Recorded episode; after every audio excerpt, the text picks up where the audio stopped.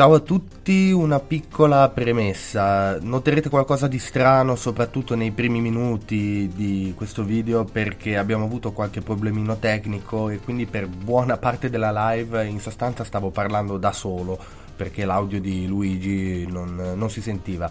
In corsa, durante la live, siamo riusciti a sistemare, a risolvere il problema e abbiamo tagliuzzato qua e là in modo da fornirvi un prodotto più che discreto per essere ascoltato in tutta tranquillità.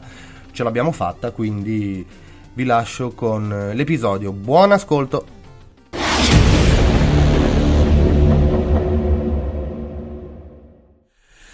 Ciao a tutti e benvenuti in questa nuova serata Ludens, è un po' che non facciamo un, un, incontro di quelli standard, normali, con calma, una chiacchierata senza una scaletta preparata, senza un'occasione particolare, avevamo semplicemente voglia di fare due chiacchiere tra di noi e, e quindi abbiamo detto ma sì, ma perché non proviamo a, a buttarci come avevamo già deciso, no? Su questa nuova piattaforma che è Twitch. Noi siamo un pochettino novellini di, di, di questo sito, però ci stiamo, ci stiamo, organizzando, ci stiamo attrezzando, vedete già la grafica un, un pochino più elaborata e quindi, e quindi eccoci qua.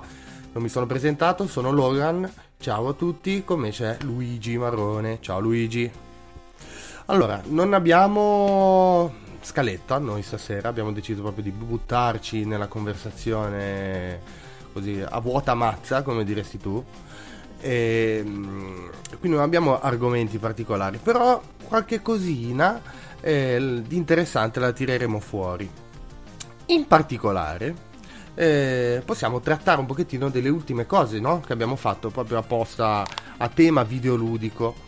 Eh, vorrei dire e non, perché poi magari anche arriveremo anche alla parte e non. Però nello specifico eh, parliamo un po'. Potevo, in effetti, se ci pensiamo, eh, non ci siamo fatti sentire per un po', perlomeno per quanto riguarda questo tipo di conversazioni, eh, e quindi non ne avremo di materiale di cui chiacchierare in realtà. Faccio un esempio. Eh, nello specifico, giusto ieri è stato annunciato il nuovo Assassin's Creed eh, che sarà il primo titolo cross gen, quindi PS4, Xbox One, eh, Xbox One S, PS5, eh, serie, serie, X, scusate. Io non riuscirò mai a, a dire i nomi giusti delle console Microsoft. poi che altro? Sempre Microsoft ha annunciato il suo evento il 7 maggio in cui presenterà console, giochi, eccetera, eccetera. Eh, è stato annunciato il nuovo eventone estivo creato apposta per sostituire un E3 che ovviamente per motivi che sappiamo non, eh, non ci sarà. E quindi, cioè, in teoria ce ne sarebbero di cose da dire. Ma noi, ma noi, le ignoreremo bellamente, o perlomeno magari due chiacchiere ne potremo anche fare. Però, più avanti, non sarà sicuramente l'argomento principale della serata. Allora, ieri eh, ieri sera nello specifico, dopo... Mm, sì, diciamo, dopo un discreto periodo in cui no, non mi capitava, ho finito un videogioco. Non mi capitava di finire un videogioco perché non mi capitava di videogiocare ultimamente. Nello specifico parlo di Resident Evil 3 Remake. Allora, titolo che tanto atteso perché ovviamente arrivava come sequel diretto del già remake di Resident Evil 2 che comunque ha ricevuto eh, dalla critica veramente dei complimenti grossi come l'intero staff di Capcom perché comunque eh, Capcom lo sappiamo da qualche anno a questa parte diciamo è stato protagonista di, un, di una rinascita no? Della, del brand proprio vero e proprio proprio vero e proprio. E, e quindi mh, mm, le aspettative erano alte, pare che siano state un po' disattese. Perché il remake non era un vero remake? Perché certe. Farò, spoiler, farò degli spoiler io questa sera. Eh, ciao Giuamo, Giuamo 7. E allora, spoiler mancano delle parti che erano grandi protagoniste del gioco originale. sono state tagliate per essere sostituiti con altri momenti. L'altra critica grossa al titolo era la lunghezza, che comunque si assesta sulle... Allora, io l'ho finito in prima run, prima e unica per adesso, 7 ore. Punto. Queste sono le critiche più grosse che sono state, eh, diciamo, eh, sono, sono state... Allora, premessa. I Resident Evil originali, quelli, quelli vecchi, no? Quelli da cui sono tratti questi remake, se noi escludiamo il 2 che per forza di cose, per come era stato costruito, aveva due campagne diverse con scenario A, scenario B per ogni personaggio, quindi quello fis- fisiologicamente durava di più, ma tutti gli altri Resident Evil, la lunghezza della, di una prima run eh, si assestava sempre su 7, 8 ore, 9 a tirarla al massimo. Quindi questo non mi stupisce. L'altra questione è che bisogna vedere che cos'è, cosa si intende per remake. Sai cosa mi ha fatto venire questa scintilla? E questa è anche una cosa strana che apre tutto un altro mondo, tutto un altro discorso ho rigiocato a Street Fighter 5. Ok? Io Street Fighter 5 lo giocai perché eh, ne dovetti scrivere la recensione su PSM ai tempi all'uscita.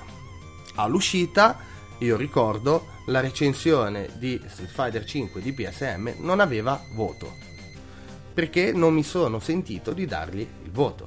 Era un prodotto completamente vuoto, vuoto senza voto. Non aveva modalità eh, storia, aveva personaggi risicati, aveva una modalità con allenamento che non era una modalità come allenamento, era semplicemente un combatti contro un nemico che non ti toglie energia e basta, non c'era un tutorial per imparare mosse o robe varie. Quindi eh, era un gioco che non, ai tempi ne, ave, ne avevo sconsigliato l'acquisto, ok? L'ho ripreso in mano qualche giorno fa dopo l'arrivo della Champion Edition, ennesima, sai, revisione. Capcom aveva detto che non sarebbero uscite versioni diverse del gioco come i vari Super Street Fighter 2, Super Street Fighter 2 Turbo, eccetera, eccetera. Però avrebbe fatto la stessa cosa praticamente tramite aggiornamenti. Ho giocato quindi senza, eh, cioè passando direttamente dalla vanilla alla Champion Edition. È un altro gioco. È un altro gioco. Ma non è un altro gioco nel senso che, ok, sono state aggiunte delle funzionalità delle cose. No, è proprio un altro gioco.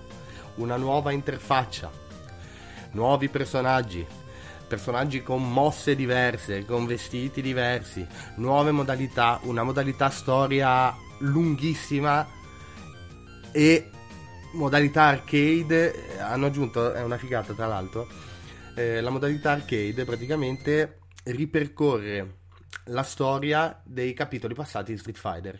Quindi c'è la modalità arcade dedicata a Street Fighter 1, ad esempio, dove tu dovrai eh, sconfiggere eh, tot personaggi che sono presi dalla timeline di Street Fighter 1, eccetera, eccetera. Personaggi ne hanno aggiunti una marea, poi tralasciamo il fatto che la metà eh, bisogna praticamente comprarli tramite soldi reali, perché se si aspetta di guadagnare i soldi, la moneta in game, diciamo, campa cavallo, visto che è molto difficile, è lunga la faccenda. Però il succo del discorso è Street Fighter 5 adesso non è lo stesso gioco di Street Fighter 5 Vanilla uscito nel 2016, se non sbaglio. Quello che voglio dire è, se uno non sapesse che c'è stata tutta questa storia dietro della, del, degli aggiornamenti, eccetera, eccetera, visto che questa Champion Edition io so che poi alla fine è uscita anche retail, Street Fighter 5 Champion Edition è un remake di Street Fighter 5. è arrivato anche a Final Fantasy perché combinazione comunque è uscito anche Final Fantasy Remake in, questo, in questi giorni, in questo periodo. Eh, ok, quindi mh, spoiler eventuali sul finale, ma non neanche troppo, sul finale di Final Fantasy VII Remake. Sì. Mh, in pratica sembra che cambino un pochino le carte in tavola, quindi che non segua esattamente la storia del gioco originale. Hanno aggiunto delle variabili che eh, renderebbero un po' fumosi i prossimi capitoli di questo progetto del remake.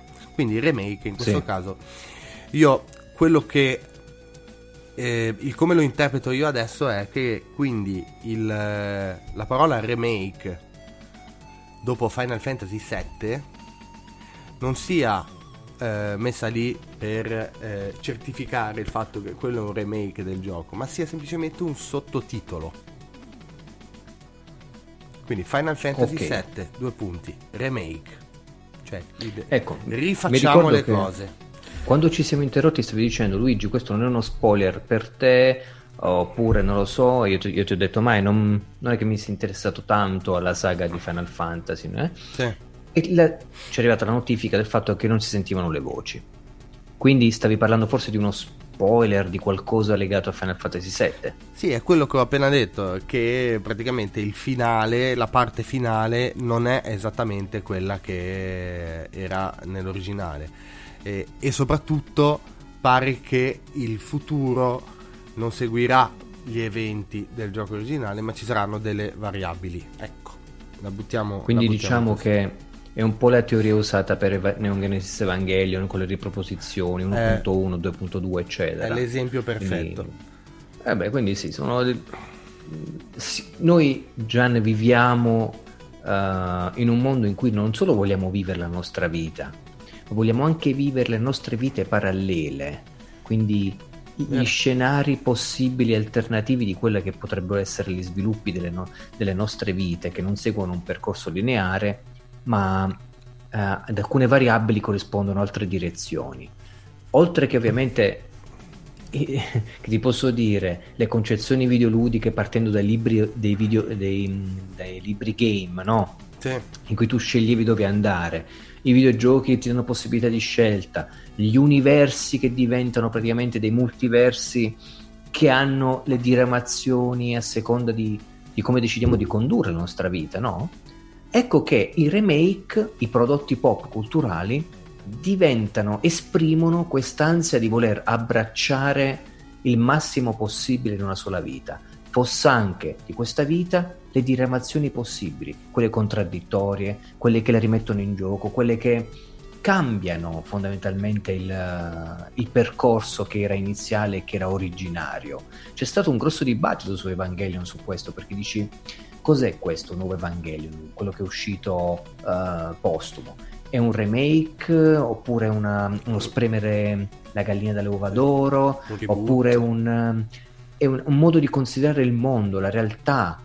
Ora, non so Final Fantasy VII che tipo di filosofia abbraccia, non penso che parli di temi esistenziali questo non lo so, lo chiedo a te, che parlano dello sconvolgimento, dello sconvolgimento del mondo dal punto di vista mistico o quant'altro. Presumo che sia una storia, boh, forse fatta, che ha un suo plot narrativo.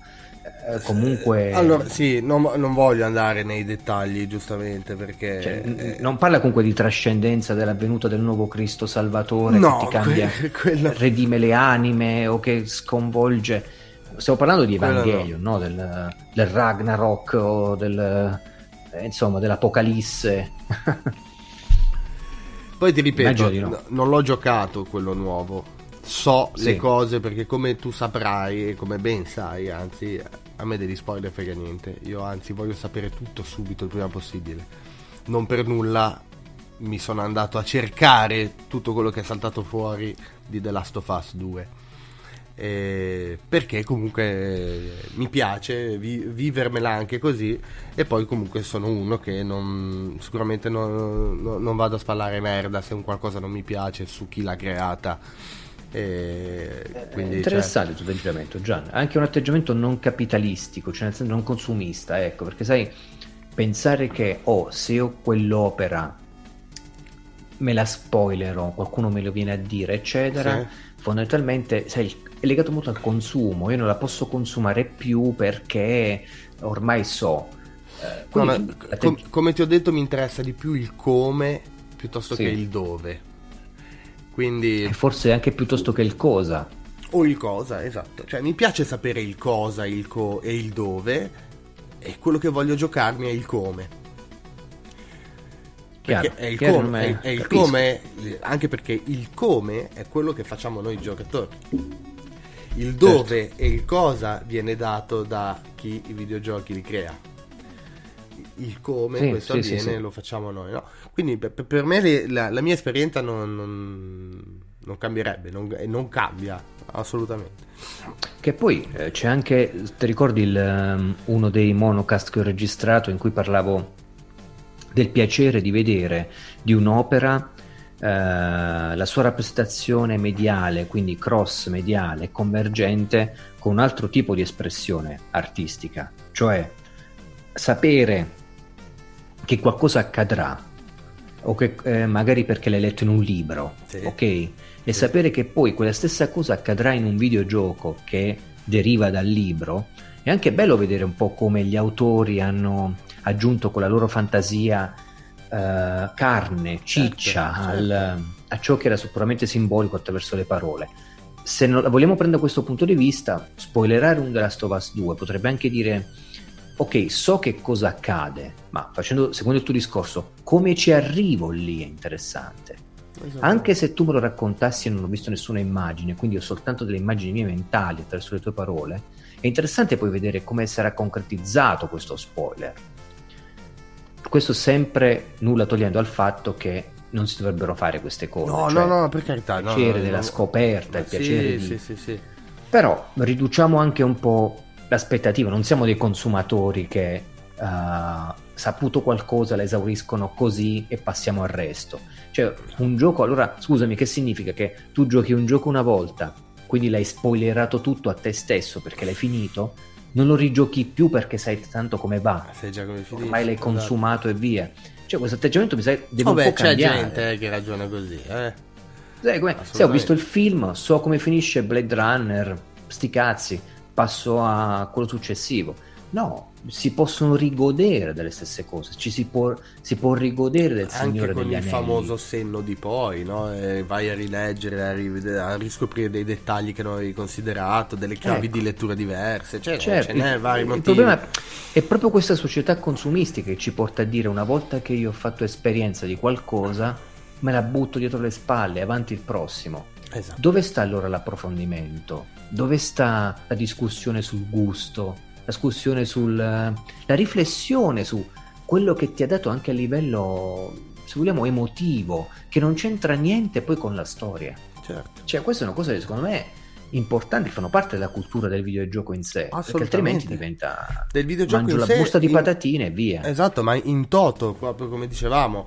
E, ma- e- e si lega sto discorso, secondo me, alla questione eh, che dicevamo prima che dicevo prima del remake. A me ha dato molto fastidio il fatto che eh, ti faccio proprio di nuovo l'esempio di Resident Evil 3, eh, che è stato criticato tantissimo perché gli sviluppatori non hanno inserito determinate sezioni che ritenevano ico- si ritenevano iconiche dell'originale per sostituirle con altro, non troncando, sostituirlo con altro. Sì. Ok? Quest'altro è una figata, è fatto bene, è un videogioco con una storia ben raccontata, con dei personaggi molto ben ra- caratterizzati, molto meglio rispetto all'originale. E ci mancherebbe anche, aggiungo, perché dire, un comparto tecnico della Madonna. Io il Re-Engine, quindi il motore grafico di Capcom utilizzato per questi giochi che hanno sfruttato anche per la creazione di Devil May Cry 5 tra l'altro è eh, il motore grafico che mi ha fatto vedere i volti più fotorealistici di qualsiasi altro gioco inclusi il Death Stranding già uscito E il del... addirittura. Yes, e il The Last of Us che vabbè ancora deve uscire, però da quello che ho visto Mm, non lo so, questo Resident Evil Engine nei volti, nell'espressività dei personaggi ha un qualcosa che non ho trovato in nessun altro videogioco. Per provarlo in prima persona ti consiglio sì. perlomeno di mm, o iniziare Resident Evil 3 Remake, vedere la prima parte se non hai voglia di farti in giro, oppure se vuoi stringere, però vederti un attimo la ciccia del gioco con un paio di cutscene che ben rappresentano quello che ho appena detto, c'è la demo sullo store che dura una ventina di minuti, che però proprio te, te, te ne fa godere di queste cose che, di cui ho appena parlato. Ok. E quindi, eh, e invece queste sezioni qua che sono state, ok, tagliate per essere sostituite con altro, sinceramente ben venga. Meno male. Meno male che è stato offerto qualcosa di diverso. Perché remake non vuol dire remastered. Certo, certo. Rifare un gioco del 1999 nel 2020 con esattamente gli stessi schemi non, non, sì, non e in più bi- nel bene o nel male che si voglia, bisogna dare la possibilità a dei creativi a prescindere dalle motivazioni, eh, perché poi mi si può fare anche il discorso, eh vabbè ma eh, l'hanno tolto perché non avevano budget, l'hanno tolto perché volevano eh, rispettare la, eh, il day one doveva uscire prima, doveva uscire entro certi limiti, quindi non abbiamo potuto. A prescindere da questi discorsi, perché noi non lo sappiamo e non lo sapremo mai veramente del perché sono state fatte sì. certe scelte. Ma sono scelte, appunto, che sono state fatte da dei creativi che vanno rispettate. Non è un, pale- un sì. palese taglio di un pezzo di gioco come è successo ai tempi con Metal Gear Solid 5 che sì, io capisco, scusami, che io capisco che certo. anche lì ci sia stato il taglio e tutto quanto, ma non mi ha per niente impedito di godermi quel capolavoro che è The Phantom Pain, che per me ha comunque un inizio e una fine ben delineata. Beh, io penso soltanto primo che ha confusione in testa fra remake e remastered può addurre certi tipi di critiche, certi tipi di, diciamo, di, di, di delusioni rabbiose e quant'altro. Due, eh, il remake è una reinterpretazione anche esatto. se vuoi. Esatto. Quindi fare un remake vuol dire anche necessariamente metterci di proprio dal punto di vista dell'autore, dello, sceneggia- dello sceneggiatore, eh, di chi si occupa della fotografia, di chi si occupa Uh, se vogliamo anche del, dei, dei, costumi, degli aspetti estetici e scenografici. Uh, quindi è giusto anche che venga uh, rivisitata una, un'opera eh, secondo delle, delle, precise intenzioni che vengono discusse a tavolino, perché sinceramente il, molte, credo che molti videogiocatori non abbiano idea di cosa significherebbe ad esempio avere un Final Fantasy VII uh, remake che però mantiene la struttura di gioco originale, tipo un Crash Bandicoot per intenderci.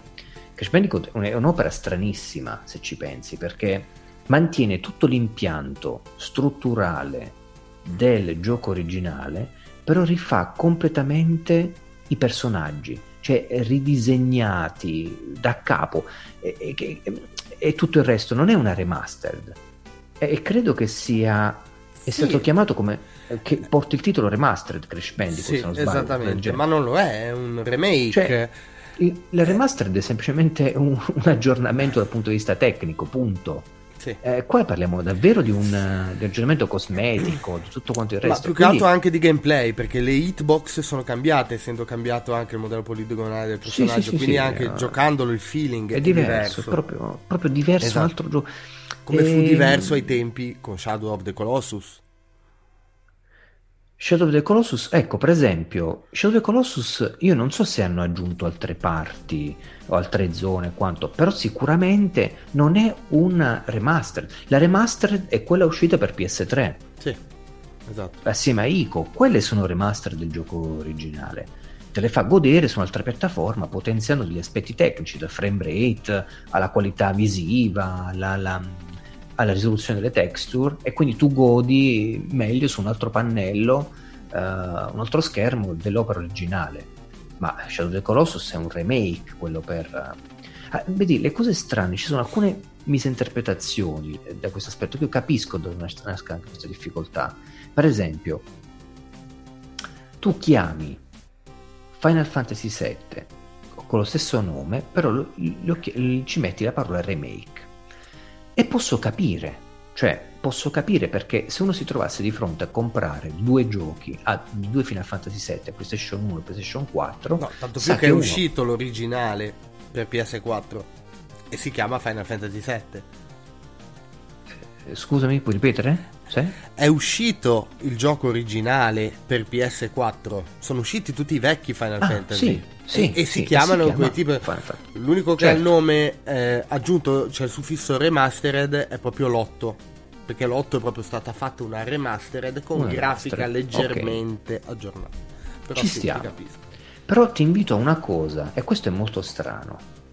Quindi, se uno si trova davanti a Final Fantasy VII, Final Fantasy VII Remake ha due prodotti diversi con anche una dicitura differente e sono quindi facilmente, se vogliamo, distinguibili anche nel, le, nel semplice leggere i nomi. Pensa però invece a qualcosa tipo God of War. Questo, questo mi ha fatto riflettere questa cosa. Tu hai il God of War originale PlayStation 2, okay. il God of War originale PlayStation 4 si chiamano allo stesso modo. Si chiamano allo stesso modo, ma è un reboot. Questa è un, okay. la mania del reboot che ha. Sì, se ci pensi, però,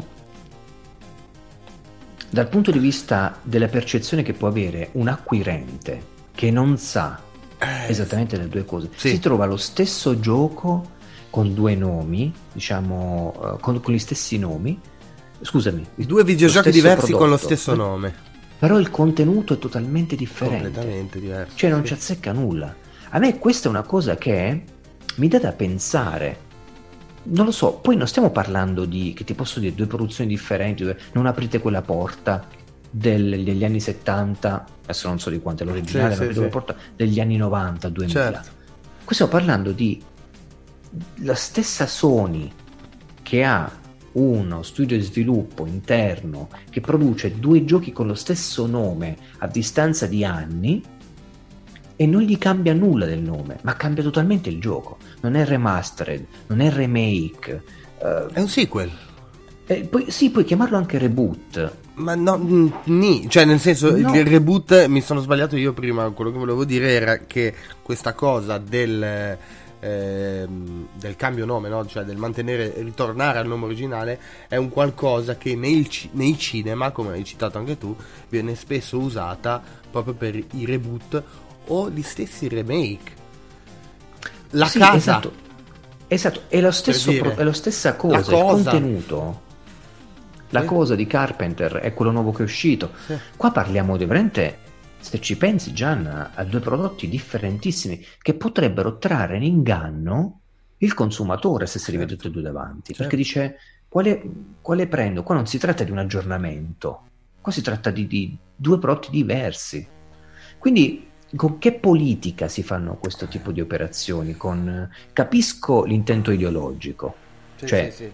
riscriviamo la saga senza metterci nome, eh, numero o altro ma non hanno cambiato di una virgola il nome. Questo è il, il quello che mi stupisce tanto. Io ti dico, ritornando a Final Fantasy, secondo me, col seno di poi, sapendo l'operazione, cosa hanno fatto col, col finale di questo primo capitolo, quello che vogliono fare, per me il remake del gioco diventa un sottotitolo, non un suffisso. Sì. E, e ci sta, e mi piace, mi piace tantissimo. Mi piace tantissimo come concetto, come cosa. Perché io non voglio rivedere le stesse cose, non voglio rigiocare gli stessi giochi, voglio avere degli aggiornamenti, voglio giocare. Se voglio giocare a Resident Evil 3 nel 2020, ho due vie. O gioco l'originale del 99 o gioco quello del 2020 e non lo voglio uguale a quello del, del 99, lo voglio diverso. Tra l'altro, ai tempi eh, Resident Evil 3 quando uscì sappiamo tutta la storia che c'è dietro, che doveva essere un titolo spin-off che poi a causa delle grandi vendite di PlayStation eh, su Dreamcast doveva uscire mh, Code Veronica che doveva essere il vero Resident Evil 3 eccetera eccetera però proprio perché PlayStation ancora andava tanto Capcom ha voluto comunque dedicare un capitolo importante un ultimo capitolo importante alla console Sony quindi fece trasformò questo Resident Evil nel terzo capitolo ufficiale quindi già di base, già la base, già il gioco base originale del 99 era pieno sì. di eh, materiale riciclato dal, dal, secondo capitolo. Con tutto che però, secondo me, eh, forse ne uscì ancora meglio. Perché la cosa bella di Resident Evil 3 è che a differenza del 2, che nonostante fosse molto più eh, ampio a livello proprio ludico perché comunque due campagne che diventavano quattro che con le modalità extra diventavano 5, 6 più personaggi, una grande atmosfera tutto quanto però ha sempre avuto un grande limite secondo me Resident Evil 2 che è quello dell'ambientazione che si mantiene anche nel Resident Evil 2 remake Resident Evil 2 parliamo dei remake eh, tanta ciccia tutta racchiusa nella grande stazione di polizia, nel laboratorio, nelle fogne e pochissima Raccoon City, come era l'originale. Tanto backtracking, tantissimi enigmi. Resident Evil 2, ce lo ricordiamo così. E sì. ce l'hanno dato così nel remake. Anche lì con qualche cambiamento, qualcosa di diverso fortunatamente, un Mister X che arrivava eh, sempre da subito in, eh, a prescindere dalla campagna che si giocava, mentre nell'originale sì. non era così, qualche cambiamento c'è stato, qualche approfondimento c'è stato, nessuno anzianamente sì. è uscito fuori il capolavoro. Il Resident Evil 3 originale cosa aggiungeva a Resident Evil 2? aggiungeva l'azione, aggiungeva gli spazi aperti, aggiungeva eh, una Raccoon City viva, tra virgolette, ovviamente, però una Raccoon City esplorabile, una Raccoon City grande, si percepiva di stare in una città invasa dagli zombie. Resident Evil 3 Remake fa la stessa cosa, ma la eleva all'ennesima potenza Resident Evil 3 Nemesis era molto più action rispetto al 2, Resident Evil 3 Remake è un'infinità più action rispetto a Resident Evil 2 Remake. Tanto è vero che hanno eliminato, cioè, o comunque hanno proprio setacciato tantissimo la questione degli enigmi. Ce n'è molto pochi in Resident Evil 3 Remake, ma si va sempre avanti, si va sempre avanti in scenari diversi, c'è pochissimo backtracking. Tutto quello che si vede in quelle 5-6 ore di gioco della prima run sono sem- quasi sempre ambienti nuovi. Si scopre sì. sempre qualcosa di nuovo, si gioca sempre in posti nuovi. Hanno eliminato la questione delle scelte multiple quando arriva al Nemesis. Ma in realtà perché nel 2020 non serve avere un HUD a schermo che ti dice ma lo vuoi combattere o vuoi scappare? No, siamo nel 2020, se lo voglio combattere lo combatto, se no scappo. Cioè, praticamente stai dicendo la che... La scelta esiste, ma la scelta la fai tu, è gameplay, non è un, sì, un'immagine, sì, sì, hai capito? E, e Anni fa cose. era molto obbligata la cosa, nel senso che necessariamente dovevano porti in una condizione che rientrava anche nello script di gioco.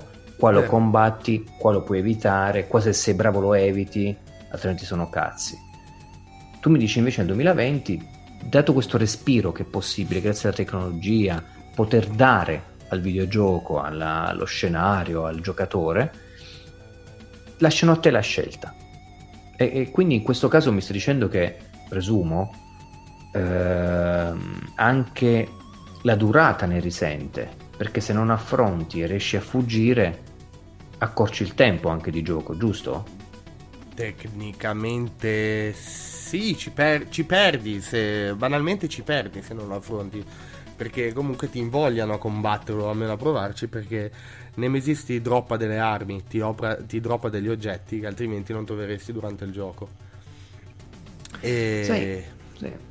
Scusami, scusami, dimmi. no, niente, sei semplicemente incentivato a provare quantomeno ad andargli addosso.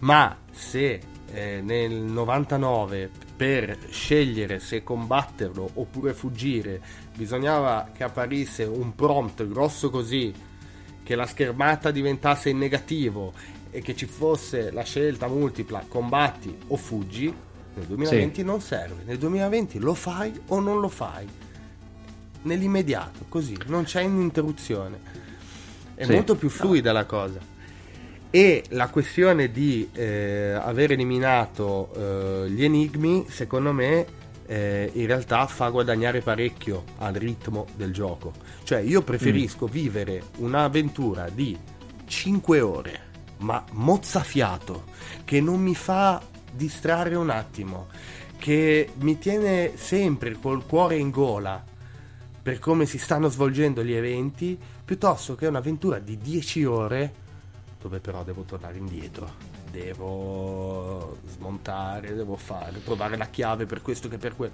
Che per carità, in Resident Evil 2 è bellissimo farlo, ma perché Resident Evil 2 è stato concepito per essere giocato così, per avere quell'atmosfera, per avere eh, quel, quel tipo di, di gameplay anche.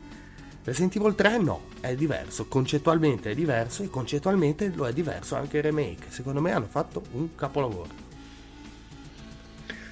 Dai, sarebbe interessante se mai io non seguo la saga ormai da tempo e non so cosa stanno facendo con eh, cosa c'è nei piani futuri di Capcom per quanto riguarda anche il, okay. gli altri eventuali remake poi ne accenniamo. Non so se stanno lavorando al 4, so che ci sono...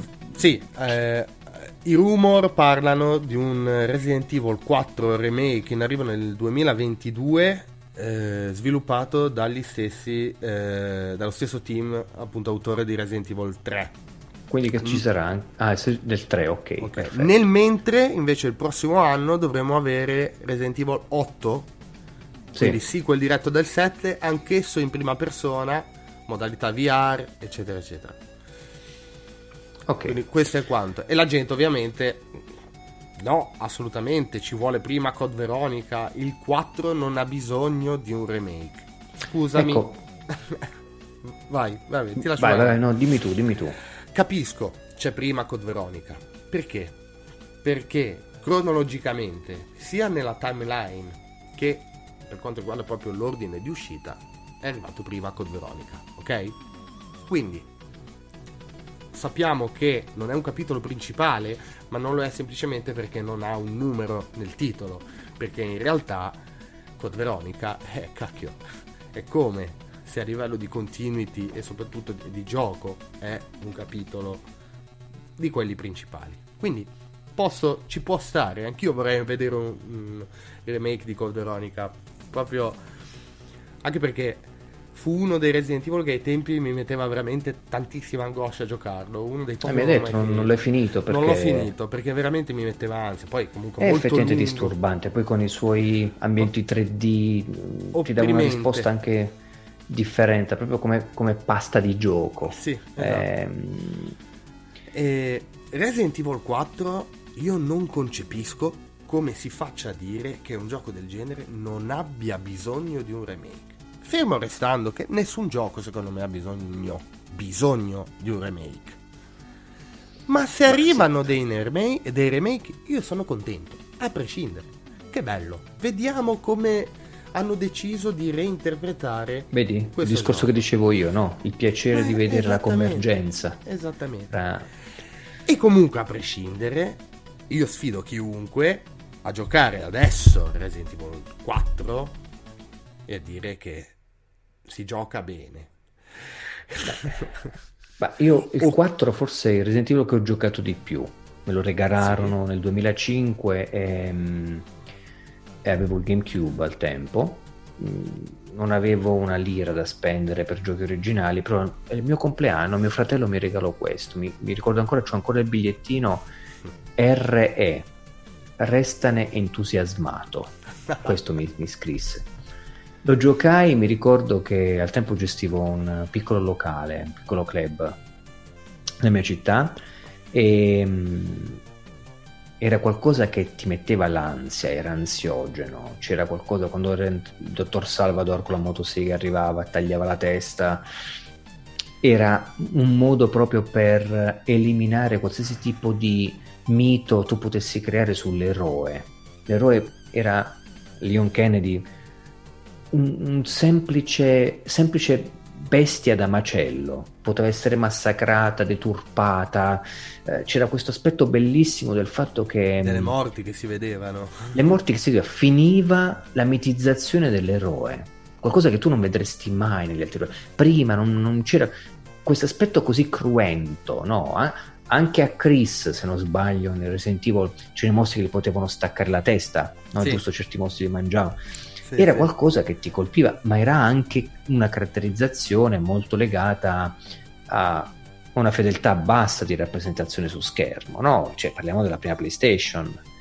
Resident Evil ehm, per piattaforma 128 bit, quindi parliamo di GameCube e PlayStation 2, uscì anche del PlayStation 2. Mi piaceva questo aspetto che rendeva cruenta la fine dell'eroe, smitizzava totalmente qualsiasi tipo di proiezione gasata tu potevi lanciare su, su questi personaggi. Ma perché Beh... il valore intrinseco del gioco c'è ed è enorme ed è rimasto. Ma se andiamo a vedere, vai, giocala ora. Ti, ti invito, se puoi, recuperalo ora. Anche in versione rimasterizzata in HD, perché è successo. Cioè, sì, lo, lo, possiamo sì. giocare su PS4. Ma è la classica cosa che tu ti ricordi, bellissima e poi bellissima non è, non era, cioè lo era per quanto riguarda, ripeto, il valore della storia, della sceneggiatura, sì, sì, ma, ma no. i dialoghi da film di serie B, i personaggi, io sono convinto che un gioco come Resident Evil 4 forse sarebbe veramente il Resident Evil che beneficerebbe di più di un remake, perché il contesto del villaggio con la gente eh, con le plaga, spazza, eh, tu tieni presente che lo zombie, ok? Lo zombie è uno zombie. Lo puoi creare putrido, lo puoi mm, conciare come vuoi. Se in un gioco ne trovi due o tre uguali identici, non ci fai tanto caso. Succede anche in Resident Evil 3 e in Resident Evil 2 Remake. Sì. Ma te la fai passare sopra se tu ti vai a riguardare Resident Evil 4 e ti accorgi che tutti i, gli abitanti del villaggio sono praticamente tre modelli ripetuti sempre sì, durante sì, tutta sì, l'avventura, mm, stona un po'. Non solo quello, eh, l'atmosfera. Ehm, era, era il primo Resident Evil ambientato di giorno quello. Nonostante Già, il brutto tempo. Ti, ti, eh, ti invito a pensare a una cosa però. I Resident Evil che hai giocato adesso, i remake, il 2 e il 3, sì. sono dei Resident Evil che partivano con l'impostazione uh, tecnica prima. della prima PlayStation. Ok.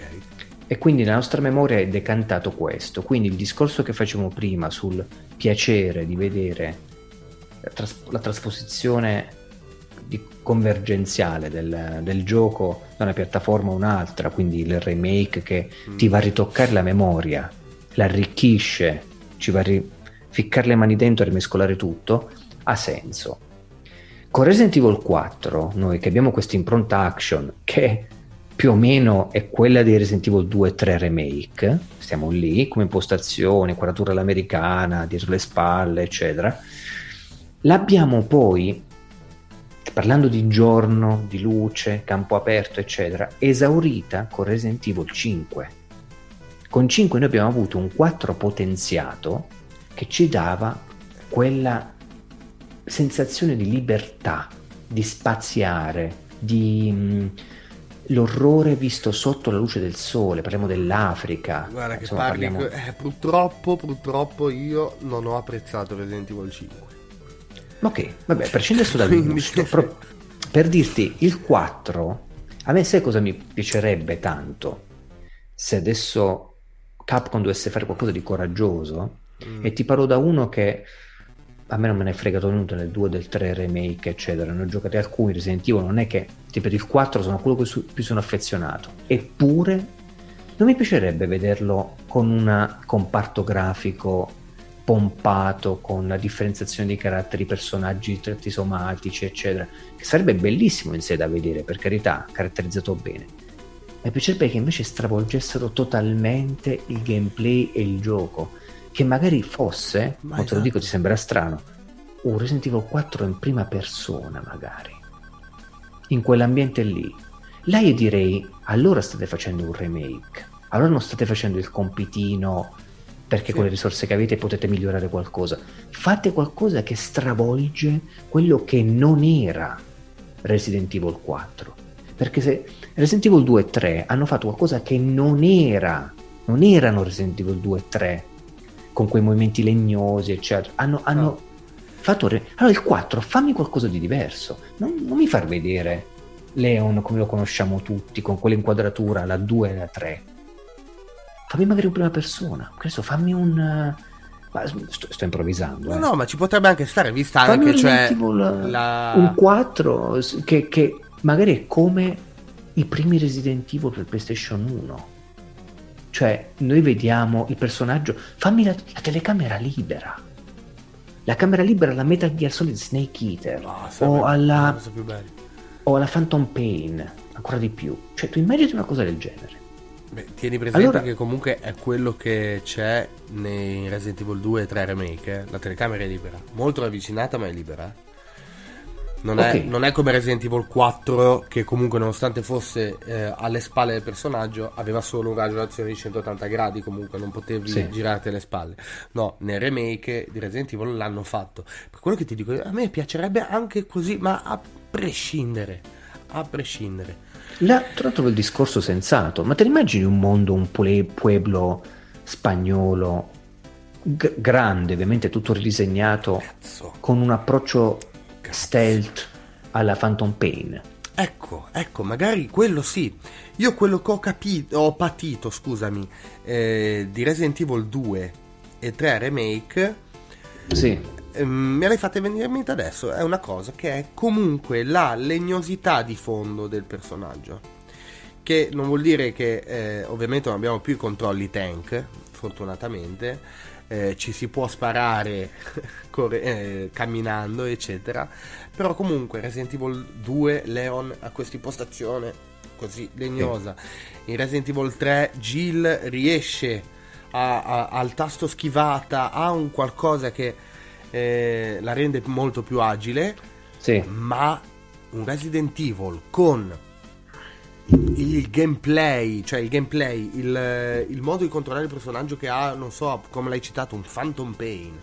Quindi sì. un, un Leon non esagerato come è successo con Resident Evil 6 che si è veramente toccato delle vette assurde. Ma con una libertà di movimento non significa essere overpower e andare a, a, a, prendere a calci gli zombie camminando sui muri ma una libertà di movimento una giocabilità del personaggio proprio come, come Venom Snake sarebbe perfetto. Sarebbe perfetto. Sì è, è anche un molto curioso. oh, oh, sì ovviamente quello che ti ho detto è è il concetto che sì, mi interessa. Sì, cioè, sconvolgi con qualcosa che la gente non si aspetterebbe. Beh, ma è quello che ha fatto Capcom con Resident Evil 7, quando ti ha tirato fuori un Resident Evil canonico esatto. Eh, esatto. della serie principale in prima persona. Che avevano ovviamente in mente la realtà virtuale, quindi diciamo che è stato abbastanza facile ideare un concept che potesse adattarsi al remake soprattutto nei 2 e nel 3, ok? Sì. Questi te la giocavi facile perché parli di giocare con la memoria del giocatore. Se vuoi giocare con la memoria del giocatore e stravolgerla, col 4 devi fare qualcosa che di azzardare, che, sì. che non, ti allontana, mm, ri, rimescola le carte, insomma. E comunque, Gian, non so se vuoi aggiungere qualcosa, io solo di una cosa no. voglio Vai. trattare ed è un gioco che ho terminato proprio ieri mm-hmm. e che mi ha preso, mi ha preso tanto... Uh, diciamo questo, è un videogioco dove comprendi che lo sforzo del concept che sta alla base eh, delle sue meccaniche e delle sue rappresentazioni estetiche eh, è vincente e, e, soprattutto ti fa pensare allora se ci sono degli studi dietro ai videogiochi, se le persone che producono, gli sviluppatori hanno uh, un designer, un game artist che vuole entrare all'interno di determinati tipi di tematiche di specifiche, comprenderle a fondo e darle al giocatore in un modo veritiero, che non è quello di conoscere per carità la storia di, dei vichinghi, la storia di Norreni sì, sì. Uh, e, e riproporlo in un contesto action come il prossimo Assassin's Creed, che senza nulla togliere la bontà della ricerca filologica, di quello che ti porta poi la rappresentazione su schermo, comunque la poni in un contesto in cui ehm, è più la, la, il vivere la rappresentazione estetica certo. che il concetto in sé. Per carità, eh, anche questa è cultura. Però il gioco di cui sto parlando io, che è Hellblade Senua's Sacrifice uh, di Ninja Theory, gioco uscito nel 2017 che ha vinto diversi premi uh, diciamo come, come, sviluppo anche indipendente perché partiamo, parliamo di uno studio piccolo indipendente piccolo relativamente piccolo, piccolo.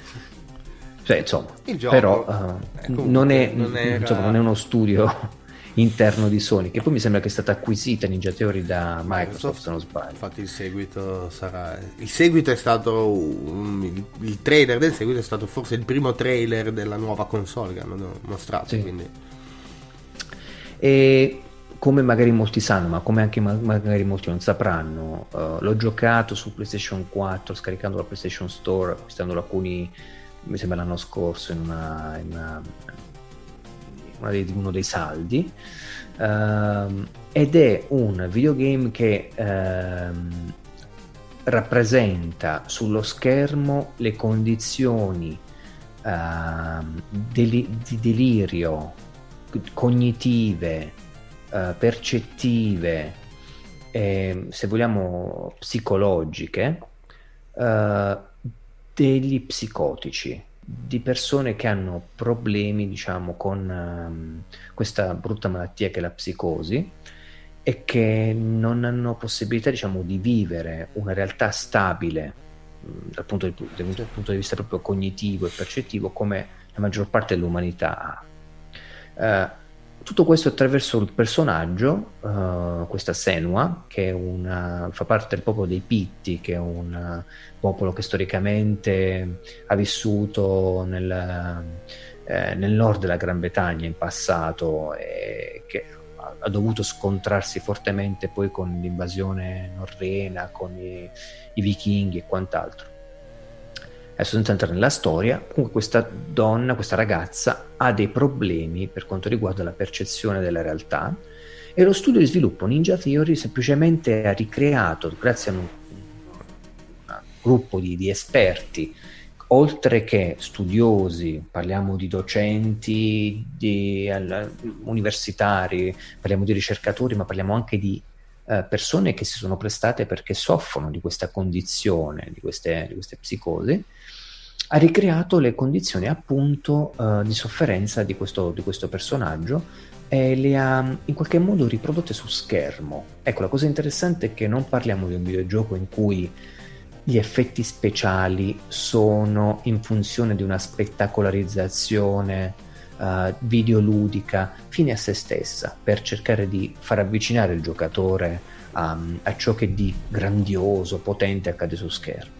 No, tutti gli effetti speciali sono basati su descrizioni di quelli che sono gli effetti subiti da chi, uh, dagli psicotici. Quindi partiamo dalle voci, partiamo dalle visioni, da, partiamo dagli sfasamenti, le visioni, gli atti deliranti, tutto ciò che riguarda um, una mente assoggettata a questo tipo di esperienza uh, di, della realtà. La chiamo così, non voglio dire, non vogliamo usare il termine malattie perché è molto interessante il documentario poi connesso al, al gioco stesso, il fatto di non chiamarla comunque una malattia, ma chiamarla un'altra esperienza della realtà, un altro modo di vivere la realtà, se vogliamo, perché poi di quello si tratta, non si tratta di problema che poi scompare, ma in cui bisogna imparare a convivere le allucinazioni, le voci, eh, lo stoppiamento di personalità e quant'altro. Perché l'ho trovato interessante già questo gioco, ma veramente interessante, veramente bello? Perché il gameplay e la risoluzione degli enigmi di questa guerriera, di questa Senua, che fondamentalmente come struttura e impianto di gioco è semplicemente un gioco di esplorazione, di combattimento molto basilare e di risoluzione di puzzle ambientali, è tutto basato sulla cognizione che ha della realtà la persona psicotica. In che senso? Se tu per esempio devi risolvere un enigma legato a una sovrapposizione di una runa che non ti permette, scusami, non riesci a superare una porta perché c'è una runa disegnata. Tu memorizzi questa runa, devi cercare nell'ambiente un oggetto, una forma che abbia lo stesso, lo stesso disegno di questa runa. Può essere, che ne so, un ramo di un albero intrecciato con un altro pezzo di legno, può essere un'ombra proiettata da una luce che supera una fessura e te la proietta su, uno, su un fondo, su, per terreno, una striscia di sangue per dire. Ora tu dici, vedi quello e dici, vabbè, oh, bello come modo di piazzarti la, la risoluzione del puzzle ambientale. Proprio vai a vedere ah. lo studio che hanno fatto su questi, eh, sui malati, sugli psicotici, loro davvero hanno una cognizione della realtà dove il cervello funziona a 3000 perché mettono in relazione aspetti, risolvono cose, tutte nella loro interiorità, per poi procedere oltre, andare avanti. Quindi quando si bloccano loro devono risolvere de- delle soluzioni, delle, degli enigmi ambientali, se vuoi, legati a cose che, video, che, nel videogioco sono state trasposte, contestualizzate all'interno del mondo di Senua. E questo è bello perché mentre giochi, m- mentre giochi fondamentalmente tu stai, uh, come si dice, uh, entrando dentro la cognizione della realtà che è uno psicotico mentre ti sembra di giocare a un gioco normale, cioè vabbè sto risolvendo un enigma. Tant'è vero che nel documentario, quando fanno provare il gioco, lo fanno vedere alle persone che sono, fanno parte di centri, di istituti, perché soffrono di queste condizioni, non hanno trovato nulla di anormale nel vedere rappresentate queste cose in un videogioco. Perché? Perché sono talmente integrate bene all'interno del gioco stesso, quindi non decontestualizzate, non spettacolarizzate ad cazzum, che persino loro hanno detto questa è la nostra realtà. Non, non, è qualcosa di irreale, è qualcosa che ci accade, semplicemente è trasposta in un gioco. Quindi è stata rappresentata la nostra realtà interiore, quella che ci porta sofferenza e ci fa soffrire, in un modo molto onesto, e molto chiaro e diretto. E questo secondo me è bello. Anche, bello. anche per quanto riguarda i combattimenti, c'è, un, c'è questa cosa, diciamo, va a inficiare anche sul gameplay, giusto? Sente le voci lei, ha le voci che le, sostitu- le, su- le suggeriscono la posizione dei nemici, se non sbaglio. Sì, sì, sì, dicono occhio, stai attenta dietro, occhio, sta arrivando. Sono voci contraddittorie perché sia durante il combattimento sia durante la risoluzione degli enigmi ti possono spingere a, a, fare bene se le ascolti, ma ti, così ti possono spingere, non dico a sviarti, ma a farti dubitare di quello che stai facendo. Okay. Ti preannunciano quello che poi magari non accadrà. Sono sempre voci che partono da te, però il problema è che come le vive, come le viviamo noi, ci sembrano delle voci uh, esterne. Mentre paradossalmente lo psicotico, da quello che ho capito, le vive come voci che lui sa che sono prodotto dalla sua mente e quindi sì. può decidere di non dargli ascolto, ma allo stesso tempo se ne può servire per risolvere delle cose della propria vita. Senua se ne serve per risolvere alcuni enigmi, per proteggersi dai nemici, le usa e al contempo però poi le, le anche le allontana. Ora non ti so dire, la, tu non so se l'hai giocato questo gioco già. No, non so però di cosa si parla, l'ho visto giocare. Ok. Hanno degli, ha degli aspetti, se lo giochi, davvero terrificanti. Cioè, io non provavo paura in un gioco, se vogliamo, di azione e di esplorazione, di combattimento, proprio paura, ti parlo anche terrore, perché quell'oscurità con cui loro delineano la metafora della malattia, la devo usare in questo termine, di Senua, eh, diventa un'oscurità che fa parte poi anche di noi, dei nostri sogni, quando sogniamo il buio, quando lo viviamo, quando ci immaginiamo cosa possa esserci. E va oltre la concezione di terrore. Tu quando giochi un gioco, un survival horror, io, a me fa ridere vedere il Nemesis, a me fa ridere vedere lo zombie, fa ridere vedere il mostro, cose che nella realtà, cose che non fanno parte della realtà, perché sono costruzioni immaginifiche rese concrete attraverso un film, un pupazzo, un videogioco. Qua invece parliamo proprio di rappresentazioni che potrebbero essere plausibili all'interno della mente di una persona che soffre di questa condizione. E tu, dopo un po' che ci convivi con questa condizione perché giochi due o tre ore, Empatia, cominci. Sì. Tu empati, diventi psicotico. Cioè, mh, mm, ora, con tutto il rispetto per chi. Buona pubblicità per, per, il gioco.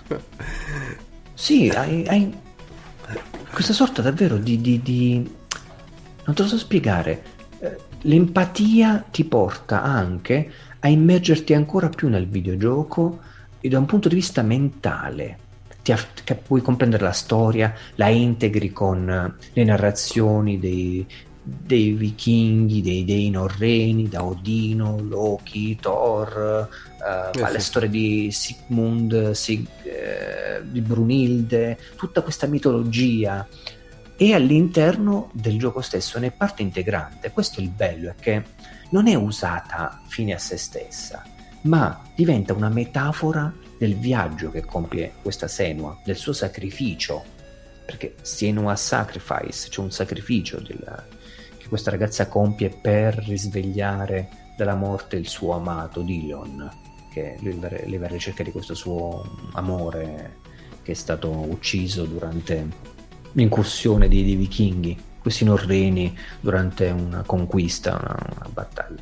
Tutta una storia. Comunque, mi serviva giocare una cosa simile perché apprezzi il videogioco da un punto di vista diverso, sai che soltanto il videogioco ti può dare una cosa simile. Solo se hai il videogioco con quelle cuffie binaurali, uh, con l'audio binaurale che ti permette di entrare all'interno della storia, di compiere delle decisioni e con quel tipo di visualizzazione, di tempo, di ritmo, solo un videogioco ti può dare cosa potrebbe significare essere psicotici e avere questo tipo di uh, affezioni mentali. E il documentario che è connesso poi al gioco, che è concluso nel gioco e ti dice guardalo magari dopo che l'hai finito, uh-huh. parla proprio di questo aspetto qui, cioè anche chi è esperto di, video, di, di questo tipo di, uh, di condizioni quindi ti parlo di docenti, di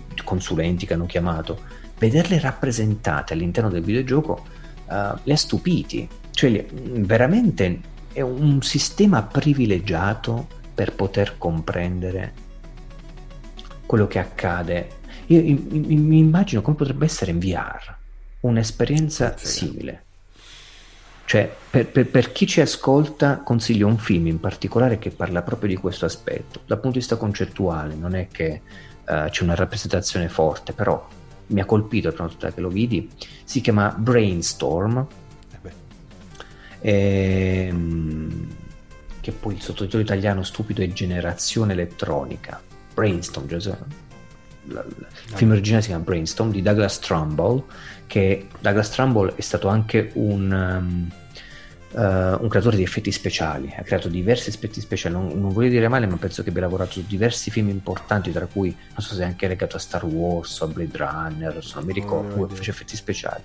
Ha creato delle cose molto interessanti su questo film in cui, non so se l'hai visto tu Gian. Sì, tempo fa, è vecchiotto, eh. È un film vecchiotto, sì, con Christopher Walken.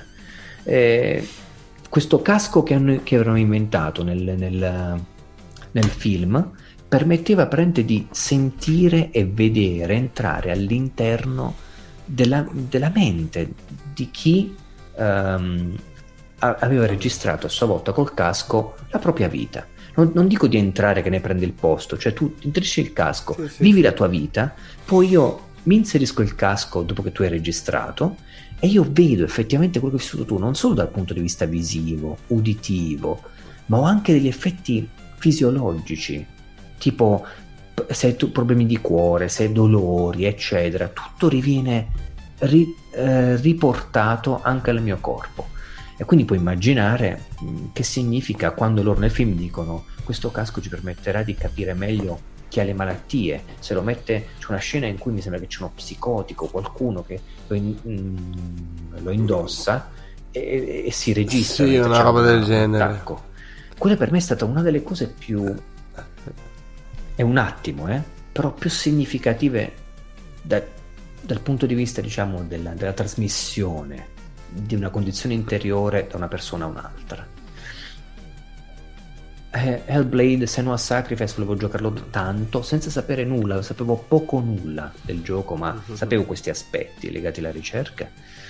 E, ehm, è un gioco che non solo consiglio, ma secondo me va diffuso perché non è un'opera di marketing, non è un lavoro fatto in maniera rispettosa verso quelli che sono gli intenti. È un lavoro invece fatto con cognizione rispetto a quello che si voleva dire, a, que- a come si voleva rappresentare e anche alla voglia di conoscere, perché il producer, chi ha lavorato all'interno della, di Ninja Theory a quel tempo, non sapeva cosa sarebbe andato incontro. Quindi anche, è stato anche un modo per scoprire sì, beh, qualcosa di nuovo. È stato proprio e... anche un azzardo eh, mettere sul mercato un gioco del genere. Però, sì. cavolo, hai visto poi a cosa ha portato l'acquisizione da, da parte di Microsoft e un sequel. Come lo vedi il sequel allora? Guarda, è talmente bello il messaggio, il percorso, chiamiamolo percorso che compie questa, questa ragazza nel gioco, la protagonista, che non riuscirei a comprendere un sequel. Riusci- ecco, se diventa lo sfruttamento commerciale di eh. un'idea che andava benissimo per sé perché era sperimentale, era molto di frontiera, non ne vedo il senso. Perché io inquadro Senuas non come gioco in sé che inizia e fine, non è un gioco che mi ha divertito tanto da un punto di vista del gameplay. Sì, sì, sì. Un, mi, ha, mi, ha, preso tantissimo dal punto di vista estetico, mi ha abbracciato bisogna, con...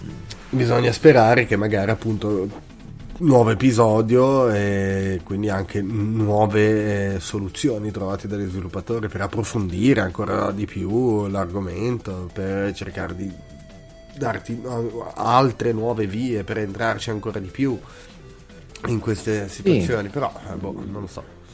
Guarda, io sono del parere che le,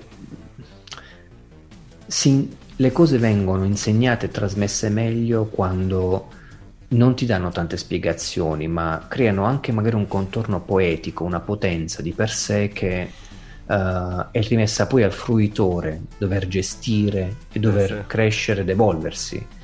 Se diventa didascalico, se una volta, un'altra volta rigioca con le stesse cose, poi pensaci un attimo, Ninja Theory, non so, mi viene in mente Heavenly Sword, mm. il gioco di lancio di PlayStation 3 iniziava, finiva, aveva sempre quella durata, un po' così, eccetera. Però non hanno fatto un sequel. Perché? Perché non è stato grandioso dal punto di vista delle vendite. No. E poi non perché comunque un... c'aveva un budget dietro non indifferente. perché ci hanno ecco. veramente investito tantissimo. E il problema è questo che un Senuas 2 perché hanno fatto un sequel? Anche perché eh, insomma, è andato benissimo Beh. con le vendite è stata acquisita da Microsoft e la vai. Il sì, problema sì, è sì. che lavorare su commissione, eh, non so fino a che punto potrà essere rispettoso. Bisogna vedere quanto su commissione, eh? perché io da quello che ho capito comunque il gioco era già in sviluppo prima dell'acquisizione di Mike, da parte di Microsoft. Perché, perché ha venduto bene. Sì. Cioè questo che dico io, sfruttiamo allora.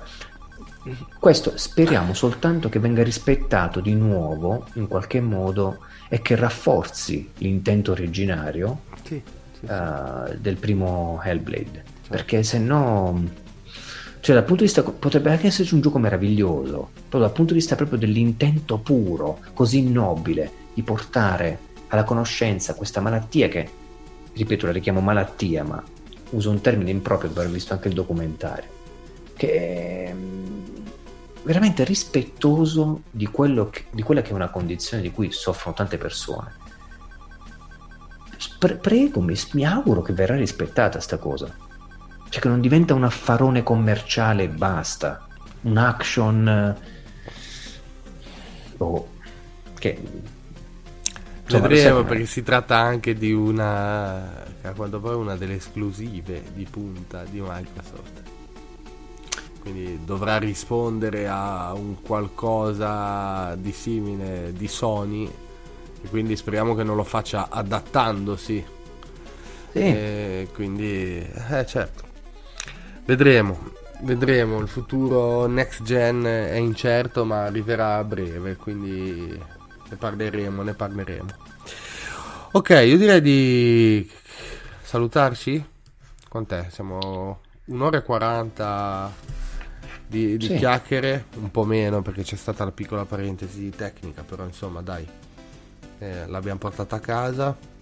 Sì. Adesso eh, vabbè, chi, chi ha visto la live su Twitch eh, per ancora qualche giorno, se avrà voglia la potrà rivedere, chi, an- chi non l'ha vista su Twitch. E noi faremo di tutto per cercare di prenderla, tirarla giù, eh, tagliuzzarla, rimontarla e buttarla fu- su, su YouTube via podcast. eh, adattandola per quanto possibile. Va bene. Ciao a tutti, abbiamo sperimentato la chat comunque a schermo, funziona, i follow ci sono, appaiono, l'interfaccia grafica non la vedo carina, no? Pulita, tranquilla, si legge bene, colorata quanto basta. Quindi direi che che ci siamo. Bene, grazie a tutti e noi ci vediamo alla prossima. Ciao, andate sul sito che c'è qua. Qua no, non riesco. Ah, così, qua. Www.ludens.it Bravissimo. Ciao a tutti.